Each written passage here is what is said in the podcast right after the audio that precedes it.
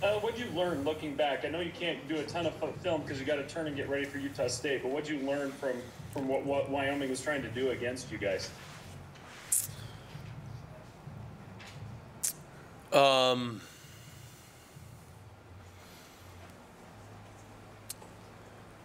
I think uh, I think the biggest, you know, one of the biggest ta- takeaways defensively um, is that we got to be better, right, at, at stopping the run and, and getting off the field. Um, coming in, we knew Wyoming was going to run the ball and they're going to try to eat clock. And uh, you know that first quarter, they, they really did that, and I think uh, I think that's one of the biggest things is we've got to be able to uh, really win first downs um, and get off the field.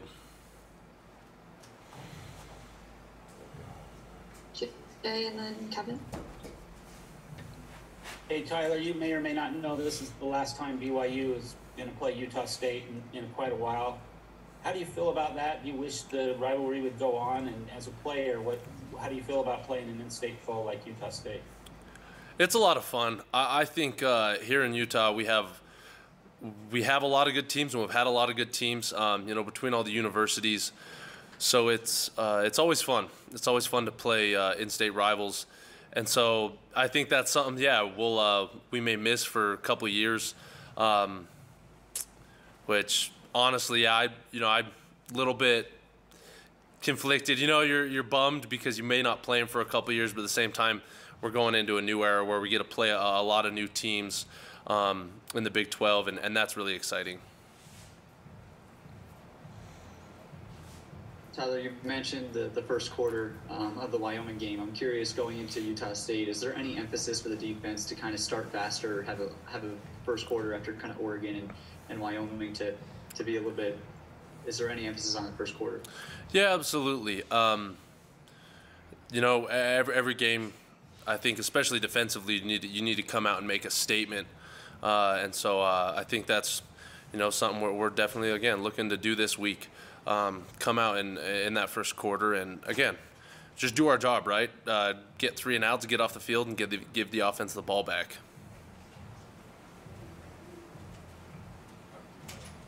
Sean and then Jared.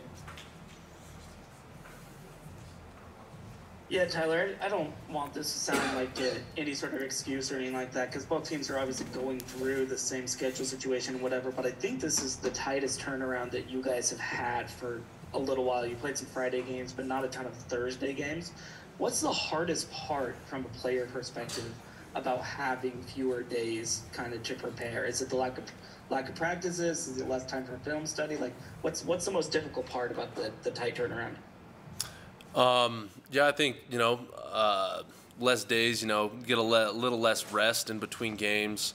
Um, I think also, yeah, just lack of time, right? Uh, with, with with such a with such a quick turnaround, right? You just don't have a lot of you don't have a lot of time to uh, necessarily prepare for film study for those you know practices, um, and so everything's really condensed and, and has to be in order to be be ready for that that next game. So I think yeah, it's just not having the same amount of time. I don't know if you heard Kalani just a few minutes ago talking about how he was surprised that the team wasn't playing at the level that he kind of thought they'd be able to at this point, not as crisp. And he took a lot of that on himself, saying, as the head coach, that's my job. When you hear the coach or, or when, when you when you think of that, what do the players need to do, the leaders particularly, you're a defensive leader, what do you guys have to do to facilitate that team wide? Yeah, good question. Um, I think uh, I think I think we all expected us to have a little bit uh, better rhythm defensively and just have things clicking a little bit better. Um, honestly, I think uh,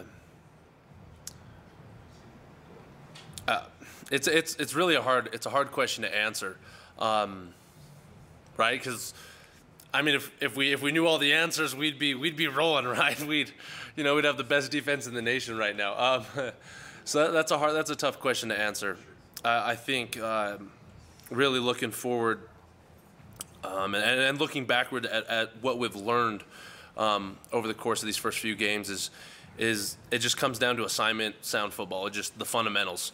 Um, and so I think if our defense can really, really focus in on that and, and focus in on, you know, just what we do as a defense and how we play football and just stay true to our, our identity, I think, uh, you know, this game and, and the rest of the season, um, we'll be able to uh, play at, at that at that really high level that we all know that we can. Jay, go ahead. Tyler, I want to ask you about your fellow defensive lineman, uh, John Nelson. I think he's from kind of your neck of the woods down there in South Utah County. What's he all about, and uh, what kind of improvement have you seen from him this year? Yeah, so so John is uh, from Salem, so right right there next to Payson. Um, you know, it's a heated high school rivalry, so me and John are always ribbing each other. Uh, it's it's it's a lot of fun.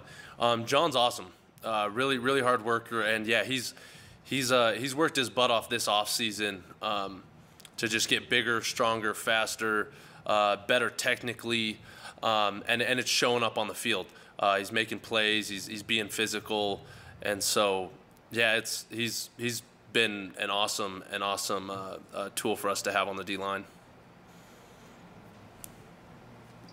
All right, we'll take the last question from Jake. We'll get you out on a good one here. Uh, obviously, you've got the mustache. If you guys on the team they're sporting them, who do you consider to have the best mustache on the squad outside yourself? Um, I'll go with Clark Barrington just because his is his has probably been around for the longest. You know, most iconic. There's a shirt out there with his mustache on it. So uh, yeah, we'll say Clark.